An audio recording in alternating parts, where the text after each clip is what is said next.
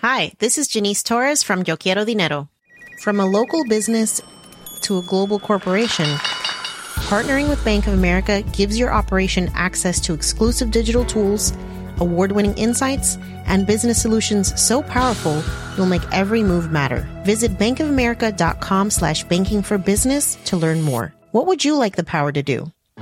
Bank of America NA, copyright 2024. My business used to be weighed down by the complexities of in person payments. Then, Stripe Tap to Pay on iPhone came along and changed everything. With Stripe, I streamlined my payment process effortlessly. No more juggling different methods, just a simple tap on my iPhone, and transactions are complete. What's truly remarkable is how Stripe caters to all my customers' preferences. Whether they're using cards, Apple Pay, or other digital wallets, Stripe ensures a smooth checkout experience every time. Setting up Stripe was a breeze, taking just minutes to get up and running. From local markets to global retailers, Stripe helped me expand my reach and grow my business with ease. To learn how Tap to Pay on iPhone and Stripe can help grow your revenue and reach, visit stripe.com slash tap iPhone. Thanks to everyone who supports Daily Tech News Show directly. To find out more, head to dailytechnewsshow.com slash support. This is the Daily Tech News Show for Monday, August 27th in Los Angeles. I'm Tom Merritt. And from Studio Feline, I'm Sarah Lane. And welcome to our Roundtable Show, the show we do once a month where we expand the regular show into a full fledged roundtable discussion, a full hour of meaty discussion between myself, Sarah Lane, and our guest joining us today, Jason Howell, host of Tech News Weekly and all about Android, and of course, musician at yellowgoldmusic.com, and so much more. Jason, how's it going? Dang it! That makes me feel feel way more important than I actually am. Uh, Very important. When when I look at my time spent on things throughout the day, I, I never realized that it would actually make a list of things that I actually do. But there you go. I'm happy to be here, you guys. I love joining you on DTNS. Thank and you. we are going to talk music tech today because we also have with us Dale Chase. Uh, you can find him at dchase.bandcamp.com. He's also a software engineer. Uh, how's it going, Dale? Great. Uh, thanks for having me, guys. Uh, really excited to be here. Join you guys. Our producer, Anthony Lemos, aka Amos, uh, is with us as well, although Roger isn't quite gone yet. Not Uh, gone. Amos, how do you feel? Can you, if Roger has to step out mid show, are you, you're, you're ready, right? Um, I'm I'm I'm going to try to figure it out. I good. We believe That's you, Amos. spirit. all right. While all of our topics today cover cover news of the day in some respect, uh, we're going to start with a few tech things you should know. CEO Dara Khosrowshahi told the Financial Times that the company plans to shift its focus from cars to bikes and scooters for inner city rides. Khosrowshahi said, quote, it's very inefficient for a one-ton hulk of metal to take one person 10 blocks. Good point. He acknowledged that it could reduce Uber's profits in the short term, however. Also, the Wall Street Journal says that Toyota plans to invest $500 million into Uber. Hmm. Well, what a feeling for Uber. Bloomberg's Mark Gurman and Debbie Wu's sources say Apple's going to launch three phones in September. Not a big surprise there, but the details are a 6.5 inch OLED. An updated 5.8 inch OLED. That's what the iPhone 10 is right now. So, an update to that. A cheaper 6.1 inch phone with an LCD screen. And analyst Ming Chi Kuo said his sources indicate the announcement would happen the week of September 9th, with the two OLED models available by the end of September and the cheaper model available slightly later due to a production schedule issue. Bloomberg's Gurman and Wu also mentioned that Google plans to announce the Google Pixel 3 and Pixel 3 XL in New York on October 9th, according to their sources. Previous sources had indicated October 4th for the Pixel announcement, so going to have to wait another five days if these sources are correct. Maybe. Microsoft posted an announcement of all access. It actually happened. Uh, that's the one that lets customers buy an Xbox along with the Xbox Game Pass and the Xbox Live Gold subscriptions. All for one low monthly price. And after you do it for two years, you own the console that you get through this. The post detailed that the plan with the Xbox One S, as expected, costs $22 a month, and the Xbox One X plan costs $35 a month. Oculus Rift inventor Palmer Luckey wrote a criticism of the Magic Leap on his blog Monday titled Magic Leap is a tragic heap. Hmm. Luckey focuses on criticizing the controller tracking, the UI. He also said the headset is not significantly different from other AR headsets. He did praise the decision to put the computing in a separate wearable component called the Lightpack. Friday, Google researchers published a flaw in the installer for Epic's Fortnite app for Android. Users will have to launch the installer or the game itself to get the new patch uh, because it won't be pushed through the Play Store since it's not in the Play Store. Because of this, Epic had requested a full 90 days before public disclosure, but Google's policy is to wait one week after a patch is made broadly available. So they stuck to the letter of their policy. And in other Google news, the company is now rolling out its time watched YouTube feature, helping users keep better track of how much they've watched. Ryan Reynolds here from Mint Mobile. With the price of just about everything going up during inflation, we thought we'd bring our prices down. So to help us, we brought in a reverse auctioneer, which is apparently a thing. Mint Mobile unlimited premium wireless. Have to get 30, 30, bit to get 30, bit to get 20, 20, 20, bit to get 20, 20, bit to get 15, 15, 15, 15 just 15 bucks a month. So, Give it a try at mintmobile.com slash switch. $45 upfront for three months plus taxes and fees. Promo rate for new customers for limited time. Unlimited more than 40 gigabytes per month. Slows. Full terms at mintmobile.com. The Claude 3 model family from Anthropic is your one stop shop for enterprise AI. With models at every point on the price performance curve, you no longer have to make trade offs between intelligence, speed, and cost. Claude 3 Opus sets new industry benchmarks for intelligence. Sonnet strikes the perfect balance between skills and speed. And Haiku is the fastest and lowest cost model in the market, perfectly designed for high volume, high speed use cases. Join the thousands of enterprises who trust Anthropic to keep them at the frontier. Visit anthropic.com slash Claude today. My business used to be weighed down by the complexities of in person payments. Then, Stripe Tap to Pay on iPhone came along and changed everything. With Stripe, I streamlined my payment process effortlessly. No more juggling different methods. Just a simple tap on my iPhone, and transactions are complete. What's truly remarkable is how Stripe caters to all my customers' preferences. Whether they're using cards, Apple Pay, or other digital wallets, Stripe ensures a smooth checkout experience every time. Setting up Stripe was a breeze, taking just minutes to get up and running. From local markets to global retailers, Stripe helped me expand my reach and grow my business with ease. To learn how Tap to Pay on iPhone and Stripe can help grow your revenue and reach, visit stripe.com slash tap iPhone. Today, yesterday, or over the past seven days. This is according to Google. The company first announced the feature at I/O earlier this year. All right, Sarah, let's start with our first roundtable topic. Yes, I'm very excited about this, uh, particularly because we're going to start with you, Jason, because you are a musician. You're a, you know, you compose music. You know a lot about how it all works. So, what we're going to focus on at the beginning of this roundtable is a little bit of why it's rewarding and why it's challenging to be an indie musician these days. It's very cha- it's equal parts both. I, I, picked this topic because it's something I struggle with continually. Like I, I only really have a couple of albums that I've ever put out there, and I always feel like it's a, it like for myself on a personal level, it's a big accomplishment to like work for X amount of you know months or years, however long. For in my case, a little too long to be honest. Um, but then to finally come out the other end and have something to show for it, like that's a big that's a big accomplishment. The reality is that anyone can do that right now because we all have technology that allows us to do this. Um, yet there's so many other hurdles that come along with this. I feel like people sometimes in these conversations around like you know what how democratic making music is now how anybody can do this and be, become an overnight success. I think what's lost a lot of pe- times especially with people who aren't musicians is this idea that along with this kind of capability, having the power and the ability to do all of these things nowadays that were very hard or very expensive to do 20 years ago, is this idea or this assumption that a musician also needs to know how to do all of that and needs to be be the executor of doing all of that. So kind of kind of my idea here was that there are a lot of things that are super rewarding about being a musician, right? And and things that make it super enjoyable. We've got social media, which basically means that you're constantly connecting with fans and that you have this direct vein into uh, you know, into connecting with the people who actually care to listen to your music and reach out and say, Hey, I really like what you're doing. That feels good as a musician to get that.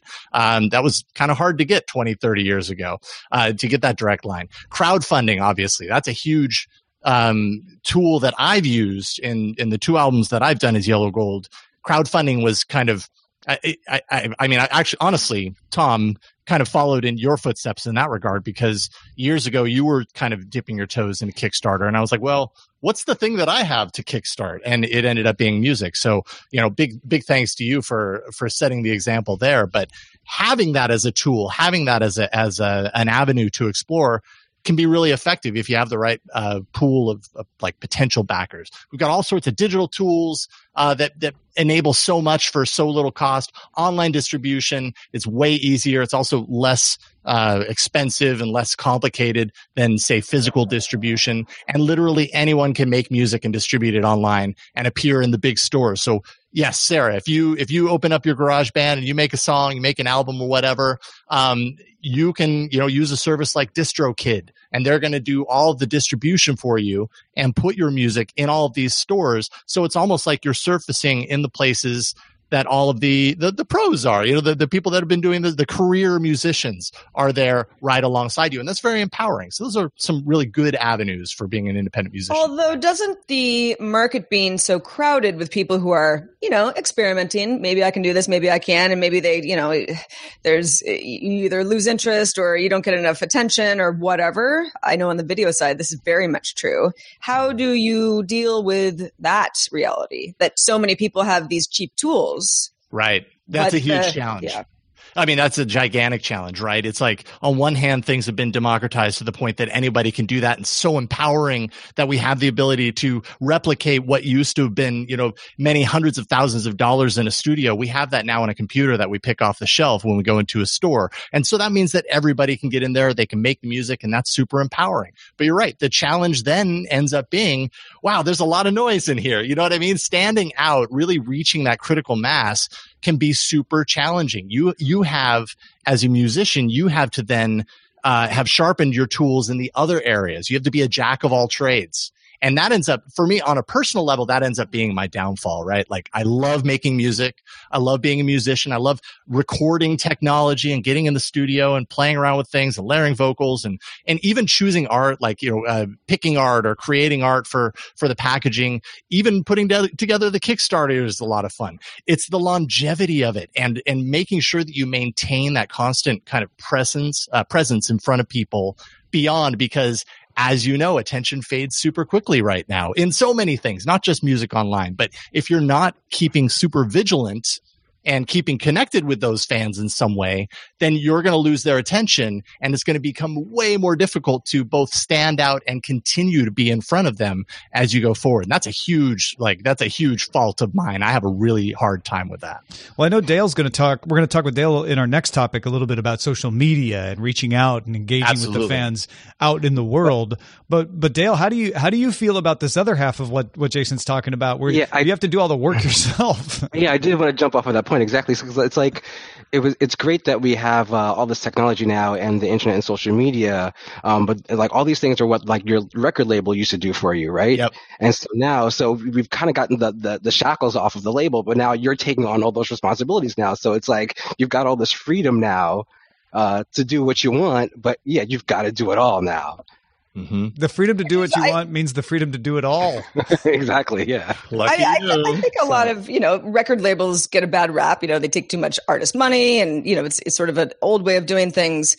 But I think that there is something to say about okay, we're going to take care of you. You just be creative. Mm-hmm. Exactly. Yeah. We've got yeah. a team, and we'll figure it out. When you have to do it all yourself, a lot of that stuff ends up being, you know, it's kind of busy work. It's not that fun comes down, mm-hmm. down to how much you really value that freedom or how much you want to like have someone else take care of that take take take that on for you you know yeah and no, and no matter what, there's always going to be the people out there that, as as creatives, as digital creatives, they love every single step of the process, and they've got the time, they've got the bandwidth, and the ambition to really kind of drive all these things. You see some of these people that kind of rise up through the ranks of, you know, being like a YouTube musician or a SoundCloud musician or whatever, and they, you know, they've they've started with nothing. They started in the bedroom with with a, a piece of technology, a computer, and maybe a couple of musical instruments, but they've somehow got the the the long term vision and I think mostly that drive to stay connected in all of these pieces to make the connections they need to, to put you know one foot in front of the other, and ultimately build this to become a, a grander thing than somebody who's just a really great musician but has a hard time managing all of those other things you know like do i as as a person have the time every single day to go on my social media platforms of choice and broadcast out hey i'm working on this or teasing out a picture of the guitar that i'm using to you know write the song or, that or I'm even on, just designing a cover and Absolutely. designing materials and and Yep. doing all the things that that maybe you're you're not an expert in because you can't be an expert in everything No, but uh, but I think the tools are so democratizing right now that there are a lot of people who feel they can be an expert in everything, and more power to them. A lot of people are proving that they just have a great digitally creative mind and that they can go well what i need now is i need a piece of art. I'm going to go out you know with my digital camera shoot a bunch of things take it into photoshop. And you know it, like they just they think through starting to end and they can actually turn that into something really pleasing in the end that uh, does something for them and I'm I'm amazed when people can pull that off. Dale, how do you feel about that yourself? Because I, I bet there's some musicians out there who think, oh, yeah, that's great if you can do it, but I don't want to. It sounds like work to me. no, I mean I'm uh, I fall in the camp of like I want to do it all myself, and I, I'm inspired. To, I've got so many ideas and, and so many things I want to get done, but it's like I've got a song that I just finished, really excited about it, love it. I need to do a music video for it, right? Oh. That that's where I'm like, ah, I need to get with somebody and to come up with an idea, you know, probably put down some loot for it, you know. that gets overwhelming for me. Like the idea of a music video. This is actually a realization that I've had with this this album that I, I released earlier this year, um, and and that's that you can only do. Okay, let me take a step back. The first the the first album that I released on Kickstarter ever one was what four years ago, and I think what blows me away between four years ago and now is just how much things have evolved and changed in a single four years time. Right, like four years ago, video wasn't as necessary. Sure, if you had a music video on YouTube to accompany the music on your album, that was nice. Now it almost feels essential because Google is doing a, eh, you know, taking Google as the specific example. Google's doing all these changes with Google Play Music. Suddenly it's turning into YouTube music and there's way more of an emphasis on, on video now. Not to mention YouTube as just like a behemoth, as a juggernaut. So many people are on YouTube because that's how you grow your air quotes brand. That's how you, you know, build up this following. YouTube's a great platform for that. So then you're expected as a musician to have some sort of a music video. I've never done a music video. I mean, aside from I think NSFW on the last album, they they did a crowdsourced music video and yeah, that was pretty cool. But I mean, I I don't even know where to begin on that. So then it becomes super overwhelming. I'm like, you know what? Peace out. I got my album. I'm cool with that. Move on to the next thing. Yeah, well, and there's also the element of if you, you know, if it's a song, you love the song, you're proud of it. Sure. It's a whole other creative thing. Like, how do I make this viral video wise? Which is not really probably what you ever thought about when you thought of this great song. Yeah, absolutely. Trying to tr- having to think about your music as like a um, a marketing machine, or or you know think of those elements behind it. Kind of uh, can also cheapen it a little bit, right? Because I think as a lot of times artists want to think of the the art that they do as something that's pure, and I do it because I love it and I enjoy it. And but when it gets down to it, yes, you can do that. But if you really want to make a business from it, you also have to monetize it and you have to put some sort of a marketing mind behind it to take it to that next level. And sometimes that can feel kind of like you're selling your soul, I think, uh, if you care so much about what you're doing, you know? So it's a challenge. It's hard to promote yourself. I've always found Yeah. That. Yeah. Totally. You Well, know, and- even if you believe in the the work, it's it's that's it's a whole other thing. It's we haven't even talked job. about uh, the accounting side of it, right? Like, on the one hand, if you're creative, you may be like interested in creating an album cover. You may be interested in creating a video and could find a friend who can help you put a, put a video together. You, you probably don't want to deal with taxes and making sure you got paid and which is the best distribution channel to maximize your return and and all of that. I mean, where does that fit in for you guys? that I mean that's that's a hard one too, right? Like I, I know broad broad strokes uh, ideas on on taxes, which is you know gener- in general set aside thirty percent unless you plan on on spending File them and pay them. Yeah, file file them and pay them, or and and obviously I'm not a tax accountant, so don't follow my stupid advice here. But or you take the money that you make from this endeavor and make sure that it goes back in to fund the business, right? Mhm. And there, anything that's spent there is not considered against your taxes, and you could essentially spend it all on music related purchases that tie into your business, and you won't be liable from them uh, from a tax standpoint. Um, but I mean, keeping track of that, like I mentioned a service a little bit earlier called DistroKid, which is an online music distribution. It's made by the the same guy that did that Eft Company uh, website. Phil, Yeah. yes, exactly. Phil Uh, and I mean, there are other services uh, just like this, but what what they allow you to do is they allow you to say these are all the music services that my music will appear on. Uh, you know, in the case of DistroKid, it's like a single yearly um, cost that's really not that much considering what you get out of it. And then all that money, you know, all your album success on all these networks is tracked. And then there's like basically a bank through DistroKid. So they kind of manage that. But that leads into another kind of struggle, uh, struggle that I have, or, and I think a lot of musicians do, which is this idea that now convenience and streaming is so important as compared to the physical sales. Uh, you know, people just aren't buying anymore, whether it's physical copies, like an actual CD, what is a CD anymore? Um, versus just going onto Spotify and saying, yeah, I'll add that artist and I'll listen to their music. Like the amount of money from an artist standpoint that you earn from straight up digital streaming versus actually someone buying your product, buying your album and, and keeping it. I mean, it's just miles apart. That's another huge difference between four years ago and now. Four years ago with Everone, uh, there there were a, still a decent amount of people who missed out on the Kickstarter and bought the album digitally. Actually, bought it, didn't just stream it. And this time around, I think more people are just adding it on their library and streaming it, and that's that's awesome. I want people to do exactly what they want, but it's a consideration as a musician. If you want to make you know make money and make a career out of this now, that's a really big hurdle. I personally, I don't know how you overcome it. It's well, just it's kind a, it's a different way of thinking about it, right? Yeah. Mm-hmm. With a CD, you see a big margin of money from each Yes. unit, so it feels like you're making money. With streaming, you see an infinitesimal amount of, of money from each unit, so it feels like you're not making money. But Mm-hmm. there is more money going into streaming from users than was being spent on CDs. Yeah. So that money's going somewhere. It's a matter of figuring out how do you extract that money as a musician? How do you get your plays up? How do you strike better deals? Whatever. Dale, how do you feel about streaming versus product like that? Uh, yeah, I, I kind of look at it the same way as Jason. Like I've, I, I've, I'm seeing revenue from streaming, but yeah, I- I don't see a lot because I don't have a huge volume when it comes to that.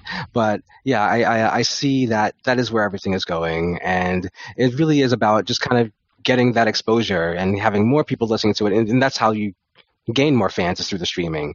Um, that's how you get m- discovered, essentially, uh, more and more. So I'm looking. That's why I look at more other venues to kind of promote, like YouTube and things like that, to kind of get my name out there more, so people are seeking you out more in other places, like streaming services. All right. Well, that brings us right into Dale's topic. Uh, let's let's move on to, to topic two: how you leverage social media to break into the music scene, engage with your fan base, secure gigs and venues, etc. Like, all right, we've talked a lot about making the music, but how do you get people to listen to it?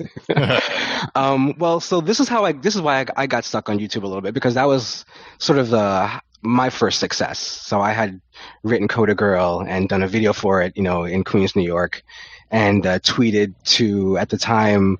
Gina Trapani um, was the uh, editor at Lifehacker at the time and was doing Greasemonkey scripts, you know, for Gmail. And uh, I was watching Hak5 and uh, seeing Shannon Morse doing uh, Wii Hacks, and between the two of them, I was inspired to write the song.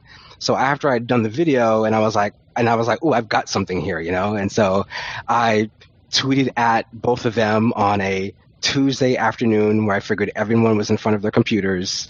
Um, and, you know, Gina saw it, retweeted it, and at the time she had something like 65,000 followers, and I think Shannon was somewhere around 20 or 25, maybe 20, 25,000. And, um, but anyway, you know, they retweeted it, and um, it's sort of sort of you know catched and sort of goes semi-viral, you know, and uh, and so that's why I that's I'm sort of chasing the dragon as far as I'm trying to like recapture that like with with with every release at this point. Um, Recapture that high. um, but but also through that, so I had made friends with Shannon through that, and it was, it was something that was relevant to her interest, and you know we connected. They started using my music on Hak5, and I got more fans from that. Um, you know, uh, started going to conferences and selling my CDs there, you know, uh, with them at, at, at DEF CON, that sort of thing. Um, so yeah, kind of uh, my thing is, you know, find forums, um, that are related to what you're doing in some respect. I guess with me it's a little easier because my stuff is so like geek centric. So like when I do my Doctor Who songs, I go to a, a, Doctor Who forum and post in there, hey, check out my party anthem, you know, set in the, the world of Doctor Who, um, or you know, go to some other you know some some coder forum and say, hey, you know, check out my song that uses all like you know Linux references. You know, it's like uh, so it's that kind of thing. I kind of find where everyone is that that is that niche that you're looking for and then you know put in front of them. So Dale, what are some of your? I mean, where's the Doctor Who forum? What platform are you? Oh, Where do you I'm- find you you know you get the most interest from? Yeah, I I know that audience. Yeah, you know, I'm just just looking around. I think I was, I I think it was a Doctor Who Facebook page or something like a fan page that I was posting things in. This was like a little while ago. Um, yeah, just um, just be creative and like you know search and, and look for things that are getting a lot of traction. That uh, you know forms that are getting a lot of traction. I know that uh, I, I don't want to speak for them, but you know, uh, musicians like Jonathan Coulton uh, made their name with with kind of novelty like songs, you know, Code Monkey and, and stuff like Mhm. that, and then created more serious, less novelty songs that maybe didn't capture as much attention. And and, and like I said, I don't want to speak for Jonathan, but I know if I were a musician, I wouldn't want to get pigeonholed into like, oh, now I always have to have a funny song, you know, full of references if I if I want it to get any attention. Do you two musicians deal with that as well? Like getting pigeonholed, basically. Uh, that's something that I have been uh, cognizant of, especially more recently. Um, like with all the political things that have been going on, I actually wrote like something that was super political like a, a few months ago, and I didn't really promote it, and just, I just kind of put it out just because I was like, this is something I need to get off my chest. Um, but and but I working on the new project now. I was like, you know, but well, I, I, I do those songs because that is who I am ultimately, right? So it's not really like I'm I'm pigeon pigeonholing pigeonholing pigeonholing myself. Mhm. Yeah, Um, it's authentic. but I, but I do want to branch out and do more things. So I feel like I just just do a mix of like things that that, that kind of run the gamut for me. But it is something I do think about. Yeah, um, thinking about pigeonholing, I th- I feel like pigeonholing would imply, at least in my mind, uh, with the music that I make, that there are enough people that are paying attention and that have opinions about something that they have an expectation about what you're doing and uh, are are willing to express that, or maybe you recognize that that might be the case. My my whole drive with Yellow Gold, you know, this started. I started Yellow Gold probably like 25, 26 years ago, you know, when I was in high school. My whole drive the entire way along was never this is the type of music that I write is Yellow Gold, but rather I'm just writing music that I enjoy at this moment in time, and it's called the Yellow Gold. It all falls in the Yellow Gold bucket. So Everone sounds way different, you know, than Fever Dreamer, which is the album from this year. So I hope to not ever pigeonhole myself because then I feel like I'm writing to a particular thing as opposed to just kind of writing music because I enjoy it. Uh, so thankfully, I thankfully, I mean, I don't have the pressure of having massive amounts of fans that have expectations on the music that I write, right? Right, right. No, Like, I can write whatever I want. It doesn't matter. But I mean, there are you know artists on all sorts of levels of you know celebrity and and audience numbers. You know, if Beyonce puts out an album that's totally a departure from anything that anybody ever heard from her before, everyone's gonna be like, "What? It's a risk. happening?" Right? Yeah. When you get to a certain point, then you know maybe you're you know that's considered like creative genius. But Right. when you're starting out and someone likes what you're doing and you decide to change course. Uh, because again, you're a creative person you just wants to make the music you want to make. It can be, I would think, um, for somebody who's building an audience rather than the audience already having been there. Uh, that makes the social media aspect of this even more important because you have to communicate what, what what- what is this? What you know what's going on in your life? What's happening? Why does it sound different? Yeah. Yeah, Dale, what you were saying as far as like writing for like a tech, you know, a, a- tech a geek geek culture, you know, tech uh, influenced songs, that sort of thing. I think it's brilliant for building an audience, and it ties right into kind of the power and the effectiveness of using and leveraging social media to build your audience because because it is possible to find those people, right? Like if you're making just you know if you're making music that's that's rock music and you're like, you know what, my music's going to appeal to a fan of Radiohead. All right, how many people are out there are are making music that they think think will appeal to fans of Radiohead and this rock music? It's such a wide pool that again it goes back to what we were talking about earlier, just this the the struggle of being you know in this in this pool of music surrounded by so many other people that, that so much noise you never stand out. At least if you're able to pick, and this is probably why it worked really well for Jonathan Coulton, you're able to pick out of your own passion, hopefully, um, a particular niche that you can write to that let's hope ha- hasn't really experienced that in such a way before. They haven't really had their anthem. Um, if you can write to that and you write something that's really going to catch catch their attention because they don't have much music written for them that's a fantastic way to stand out you know? And but hopefully somewhere along the line you know tying back with what you were saying tom you can do this in a way that doesn't doesn't like narrow you into only writing those those anthems. You can so the next Yellow and- Gold album will not be called Sideloading Fortnite. no, that if I wanted to catch that wave, that was like a month ago or a mm. couple of weeks ago. Too late, I, yeah. I- too late on that one. Maybe it's going to be artificial intelligence robots, or I don't, I don't know. It, yes, but I think I think you're onto something. Well, I, and I think if you're if you're a front man, right? If you're a, vocalist who loves to be on stage and perform, or, or even a guitarist, uh, a bassist, whatever, you know, then the social media game is natural. You want to play to the audience. You want to communicate with the audience. You might even want to be combative with the audience, depending on your style. Well, what if you're the drummer though? or what if you're the guy who's you know just who, who turns around away from the audience and and that's wants to make the music but has a hard time reaching out and being public when that's you know this ties us back to what we were talking about in our first topic. You know, it's it's hard to promote yourself. Yeah, I mean it's it's hard when um, when you when your purpose is to write music and your purpose is not to do all those other things. You enjoy being part of the process, but you don't necessarily enjoy directing the process. I'm sure there's a lot of people Or, that fall or into let's that say you even love the accounting part of it. You're fine with everything. You just Yeah. don't want to talk to people. well, I mean, to a certain degree, you kind of got to get over that part, I guess. Like, Well, that's probably why we all know like a few drummers who are really good, and you're like, "Why aren't you in a band?" And they're like, mm, "I don't know." yeah, right. I didn't mean to stereotype drummers. I was a drummer in high school, so I, I feel like I was speaking on behalf of myself. Not all drummers. Hashtag right there. or or or maybe we have like uh, enough kind of avenues now though. I mean, maybe they're really good at taking pictures. This drummer, like maybe Yeah. they can just get on Instagram and take pictures of their drums. You know, yeah, right. Right, right. No, that's a really good point. Like, what are the various outlets? You know, it's not just Twitter and Facebook anymore. What, what are the effective places to to promote your music? actually, Instagram has become very popular for promoting music. I think uh, people are kind of sliding away from SoundCloud a little bit more, even though it's super popular. But um, um, like I'm not really on Instagram, but I it looks like like people are you know going there for uh, promotion a lot now. Instagram just feels like a like a really big destination. It has been for a while for for a number of reasons, and I I think you're probably exactly right. And that's such a man, that's such a hurdle for me. I am not, my my habit is not Instagram. You know what I mean? Like I think if of social media habits that I have, the only one that I have anymore is is probably Twitter. And Twitter is actually a in in many ways a very ineffective promotional platform, right? Because it's so it's such a drop in the bucket. You put out an announcement, you say, "Hey, I've got a blog post that's on the music production process of this album, or whatever." And unless someone happens to be there at that very moment to spot it, uh, to click through, and then you know a handful of replies, whatever, like it's it's just going to fade away. So some of these other networks, Instagram, I think is better at that. Instagram is so visual that it's easy to catch someone's attention just pure, you know, instead of just being a wall of text. But it, but it's so far outside of my own personal habit that it feels like such a, a, a mountain to climb to get into the Instagram habit, you know?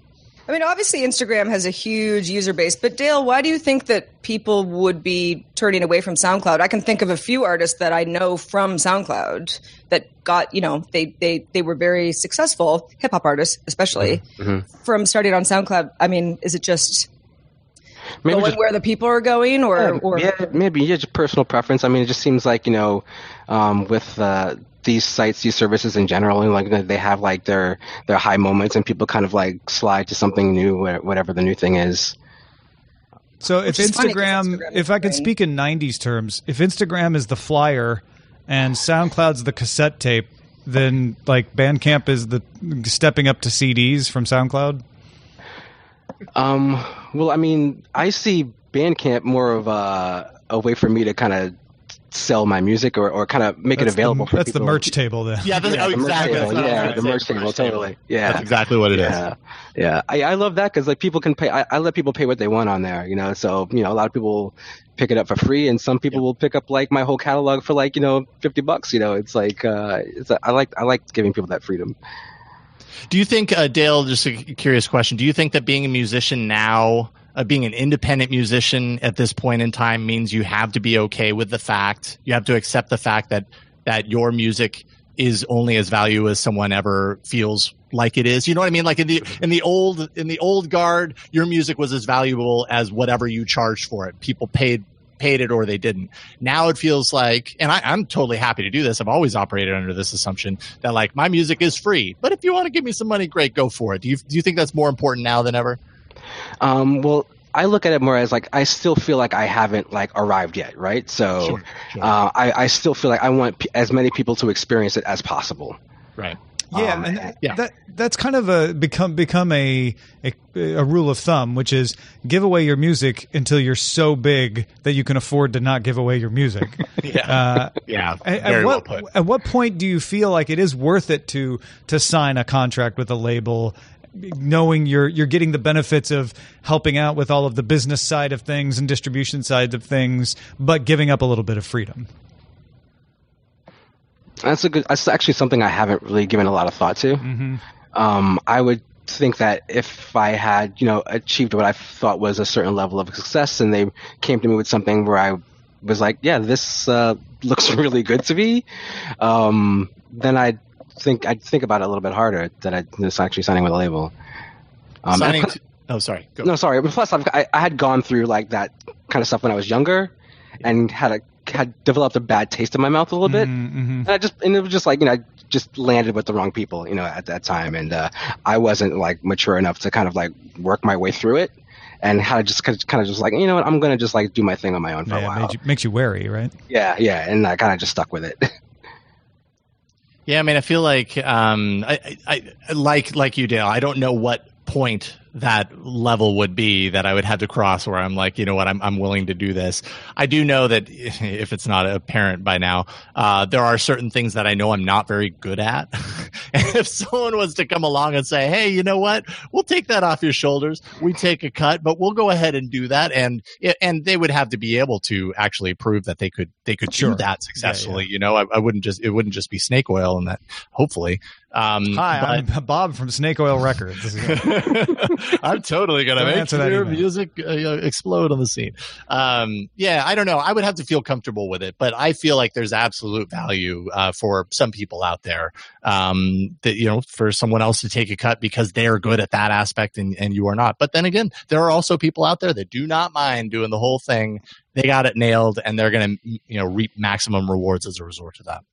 I, I look at, at, at book publishing as similar to this, and even the most successful independent artists there, like Hugh Howey or someone, eventually take a publishing deal. Now, I think publishing is a little more artist friendly sometimes than music, but uh, there there comes a point where everybody can see that benefit if they get big enough, like you said. Yep. Yep. All right, let's move on to the next one, Sarah. Oh, this is going to be my favorite part because I want to know what Dale and Jason use for gear these days. Gear is cheaper. There's a lot more of it, a lot more accessible. So, what, what, who wants to go first? Jason, let's start with you. Okay, uh, I can go first. Sure. My uh, my gear setup hasn't really changed a whole lot in that however many years because so much of it has been, as they say, in the box. Uh, in my Mac Pro, I think my Mac Pro is like 2009. I mean, it's it's an old machine at this point. 2008, 2009. I decked it out. You know, We maxed out both the worked memory at on it. CNET when you bought your Mac Pro. Yes, actually, I, I posted a blog post Yeah. when I received that Mac Pro. Um, and you know what? It's still going strong. I think. I think probably whenever I start actively working on the next album, I'll probably have to upgrade because it's it's getting a little long in the tooth at this point. But it was well, it was good enough to get me through Fever Dreamer, and I'm happy about that.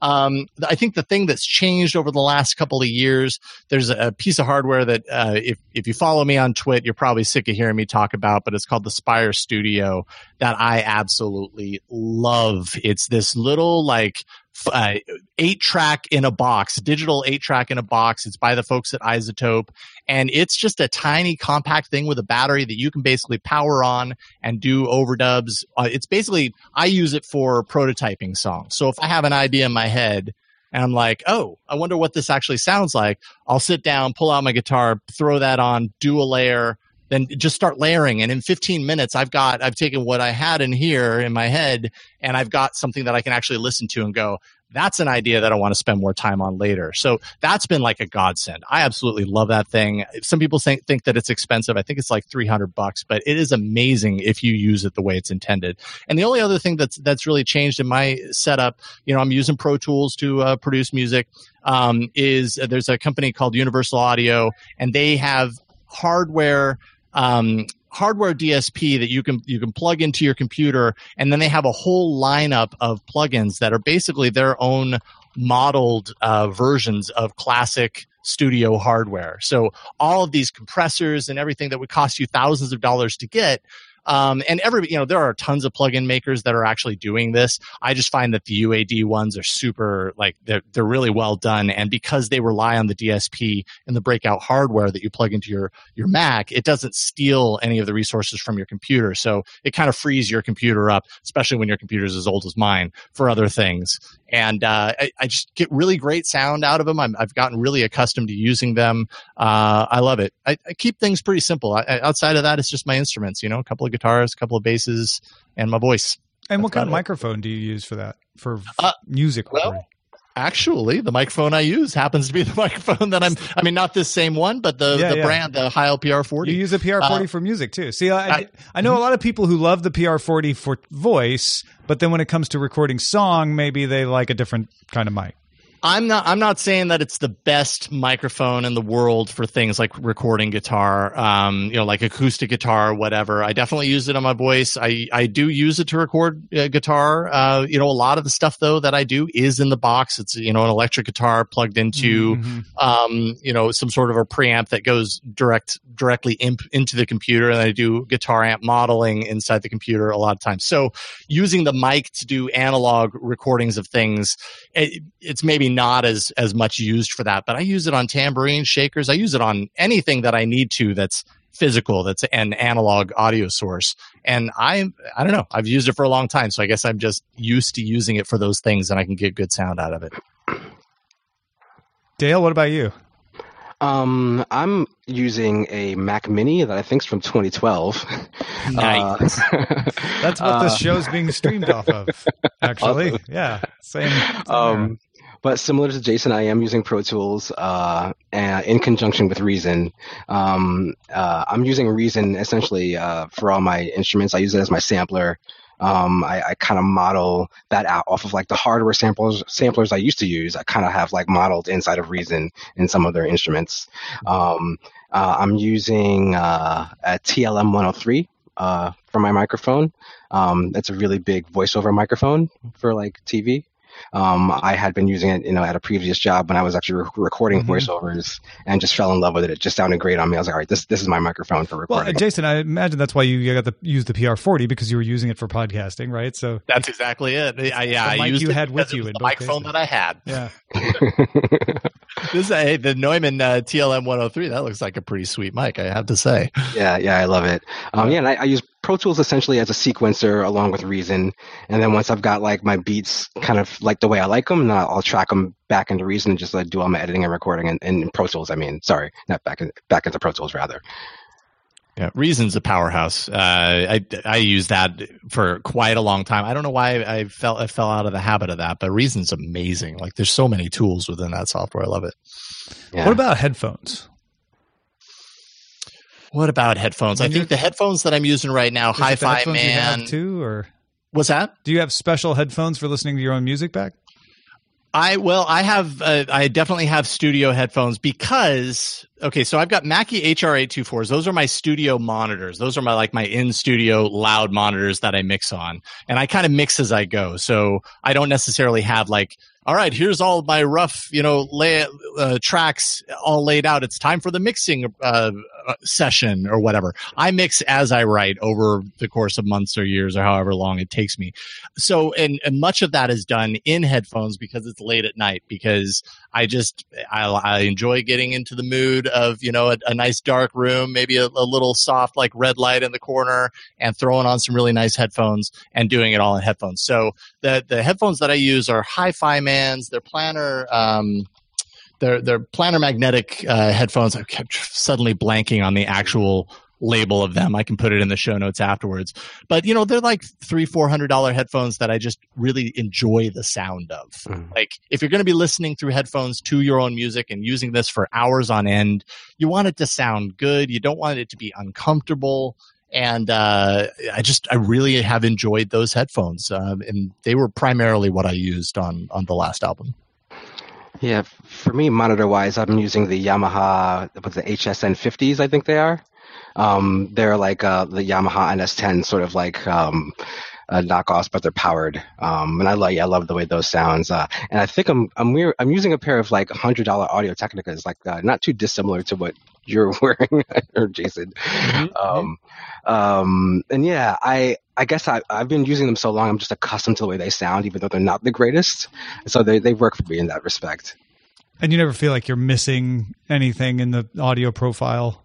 Well, you know, I I picked up a couple of uh, headphone pairs that were supposed to be really like audiophile and like I just didn't like the way they they, they didn't I don't know. I wasn't getting what I wanted out of them. Mm-hmm, you know, mm-hmm. it just didn't sound right for me. Um, but I, but I should try like something upwards of like a three or four hundred dollar pair, which I haven't. so. And I, I mean, it really it really depends on what you're using the headphones for, right? Like, um, to be honest, the so the Hi-Fi uh, Hi-Fi Man HE 400i, those are the headphones that I that I'm using at home right now, and they're really great for mixing because they're comfortable. Because to my ears, like they're they're inspiring to me because they they sound the way I want them to.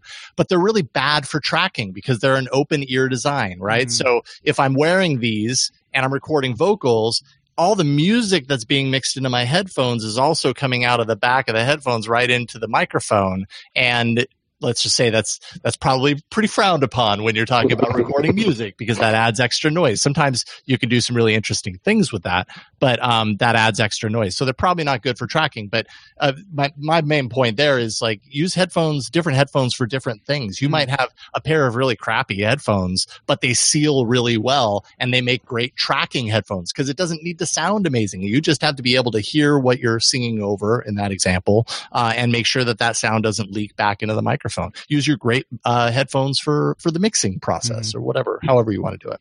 Well, also, as far as like the mixing process, it's also a good idea to listen to your stuff on crappy speakers or headphones Absolutely. to see how it will sound yeah. on those things. It's like doing your website in IE with the resolution turned way down.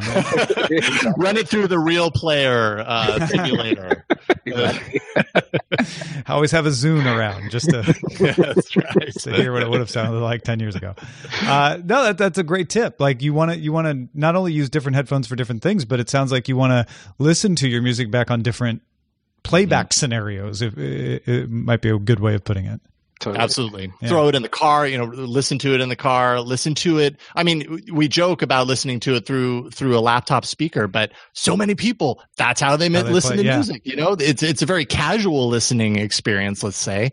But if you as a musician kind of uh, approximate and average out the, you know the ideas that you get from you know the educational listening experience of listening to it on your studio speakers which are amazing versus your your stereo speakers in the living room which are hyped on the low end to your car stereo speakers which you're very used to because you listen to it every day to your laptop speakers which are super crappy but you know reflect what a lot of people hear. If you actually use all those things take notes and then kind of approximate between them you can end up with a pretty great sound. It's just yeah, sometimes takes a while I um really quick uh, uh, story. I used to work at a studio that actually built a van room in the studio. Like it was a room nice. shaped like a van with speakers like a approximately like a van, so you could well, go in that room and listen to your mix.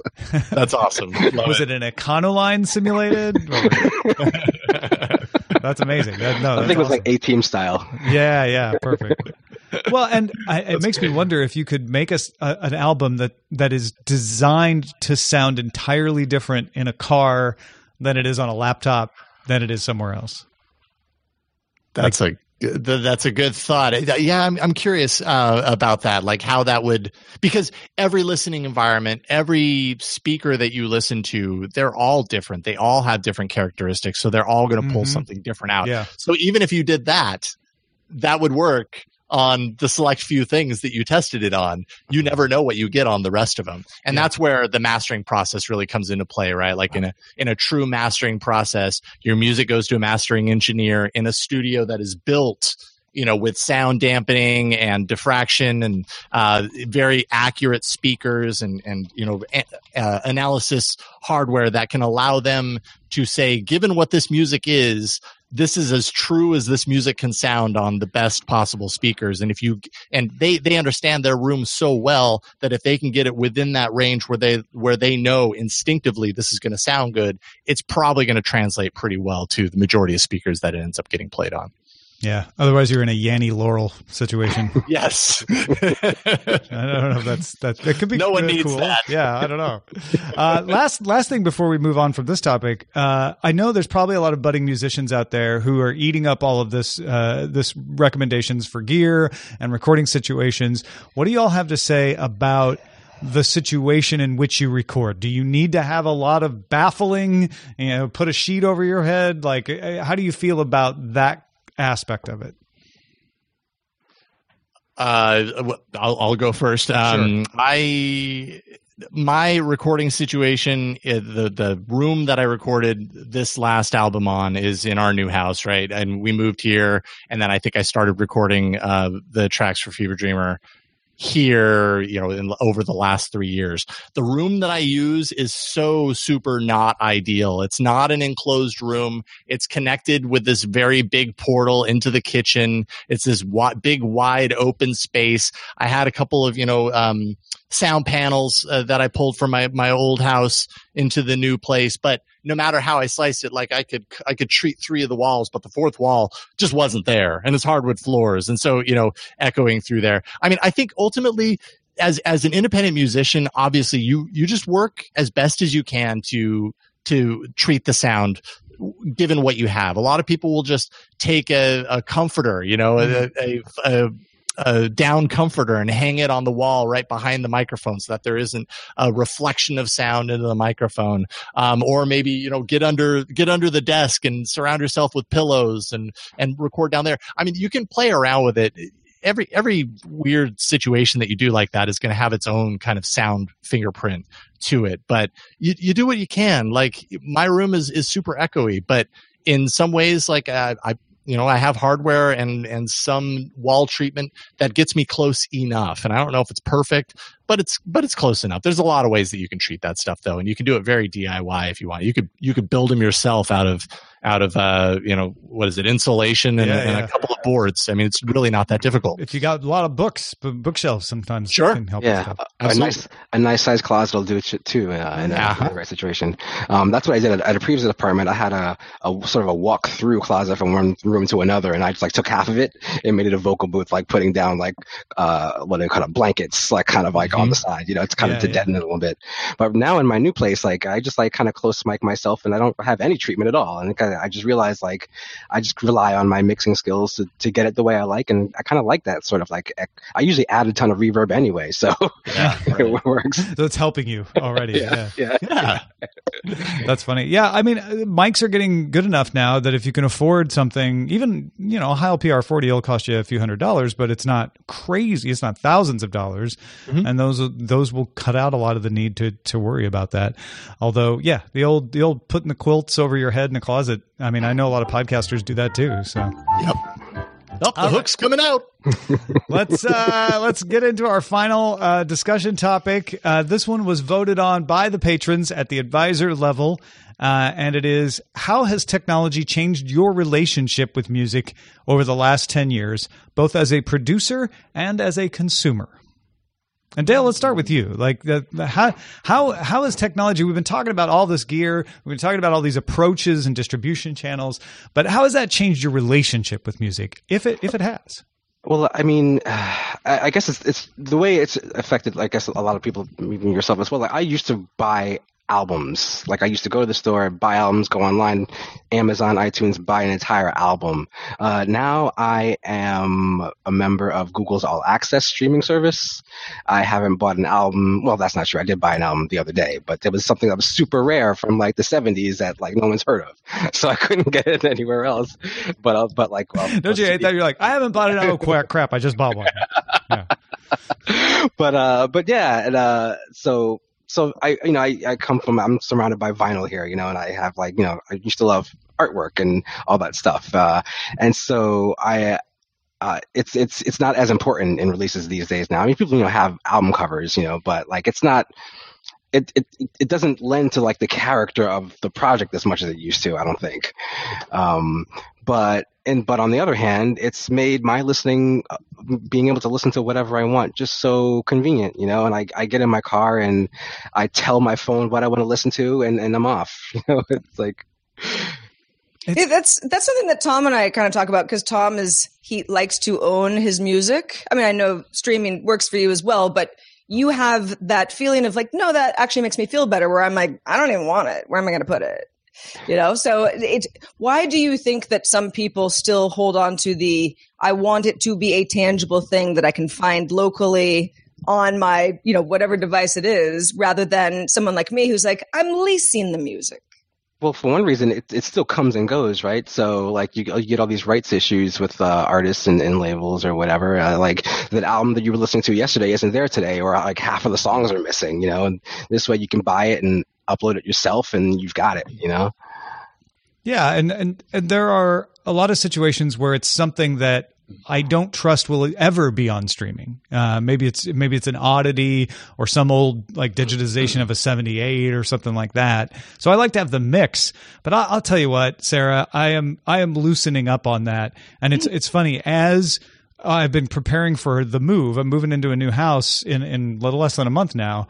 Uh, I've been going through my albums. I've been going through my CDs, and my criterion for keeping something has changed drastically just in the last five years since I moved last.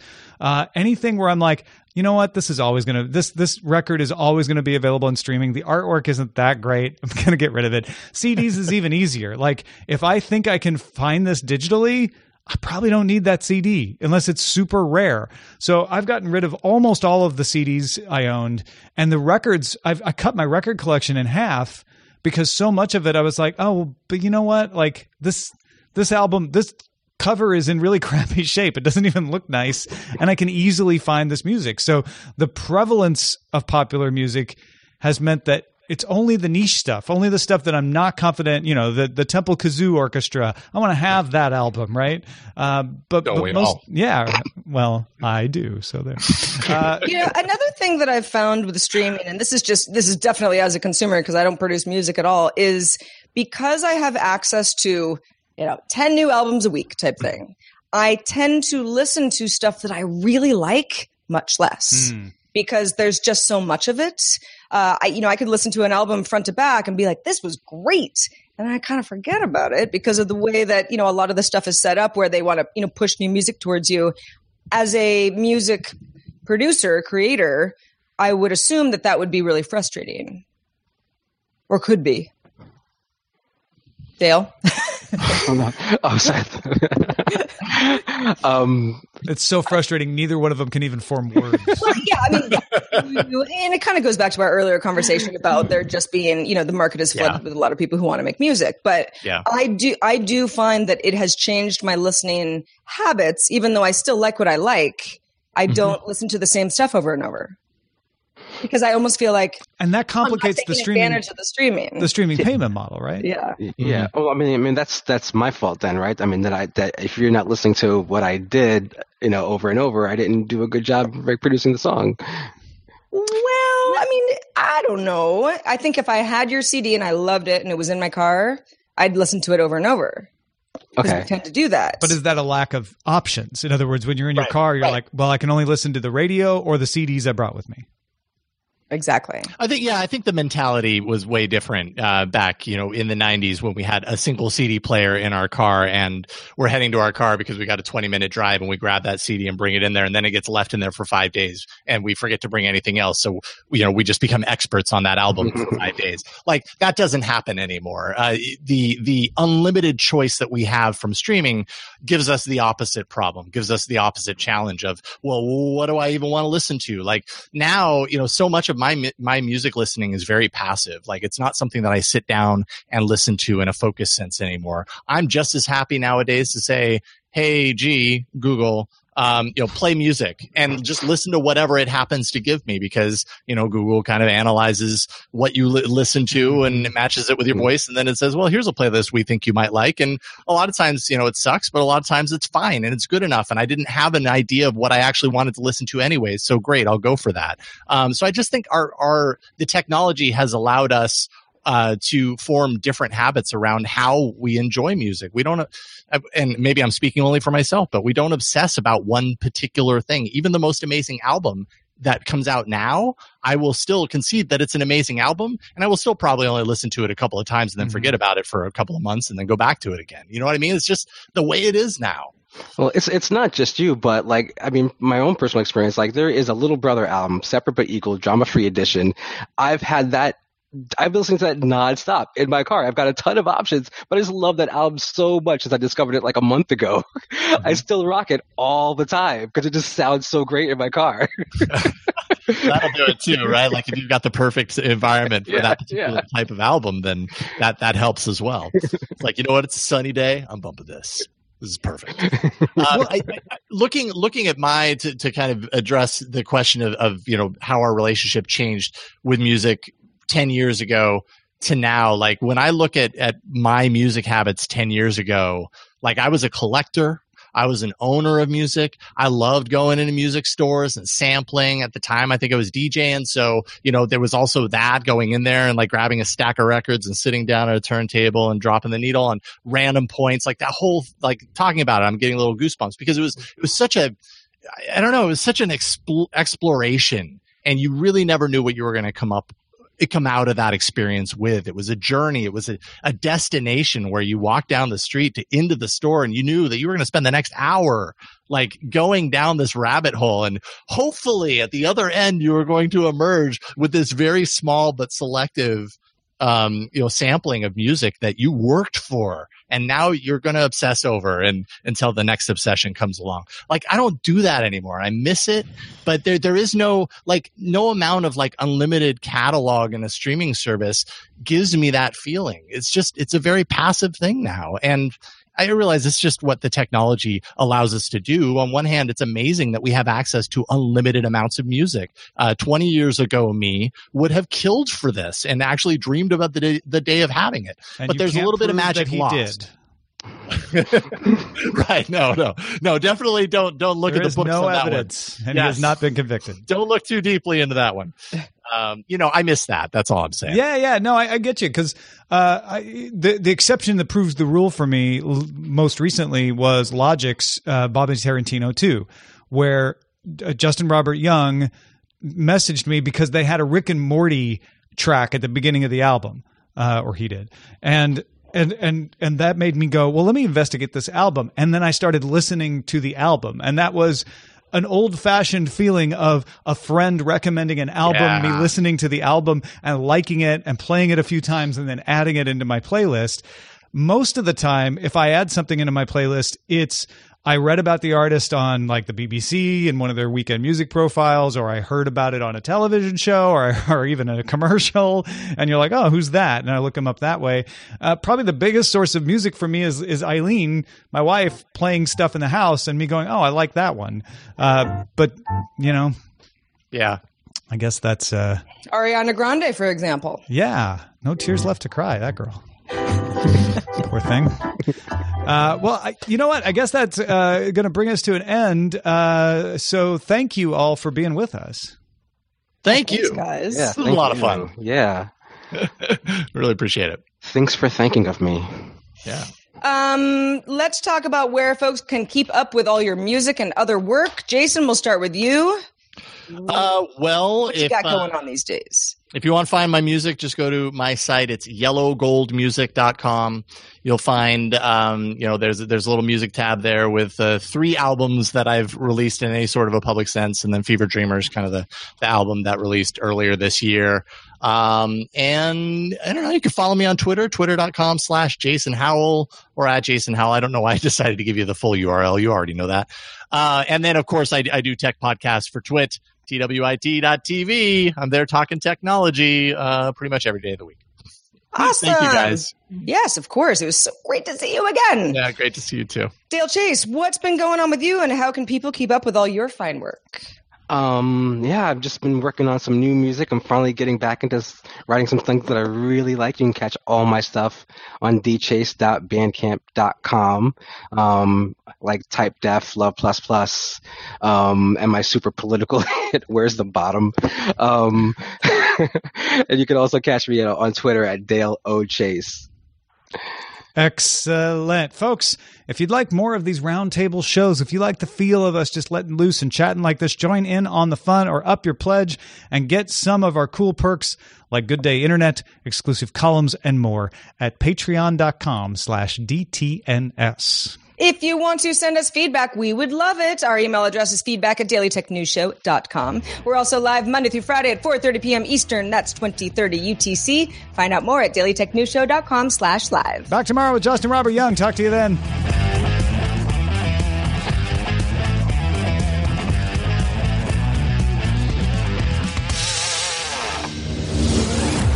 This show is part of the Frog Pants Network.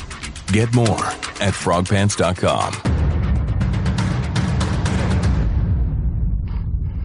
Diamond Club hopes you. you have enjoyed this program.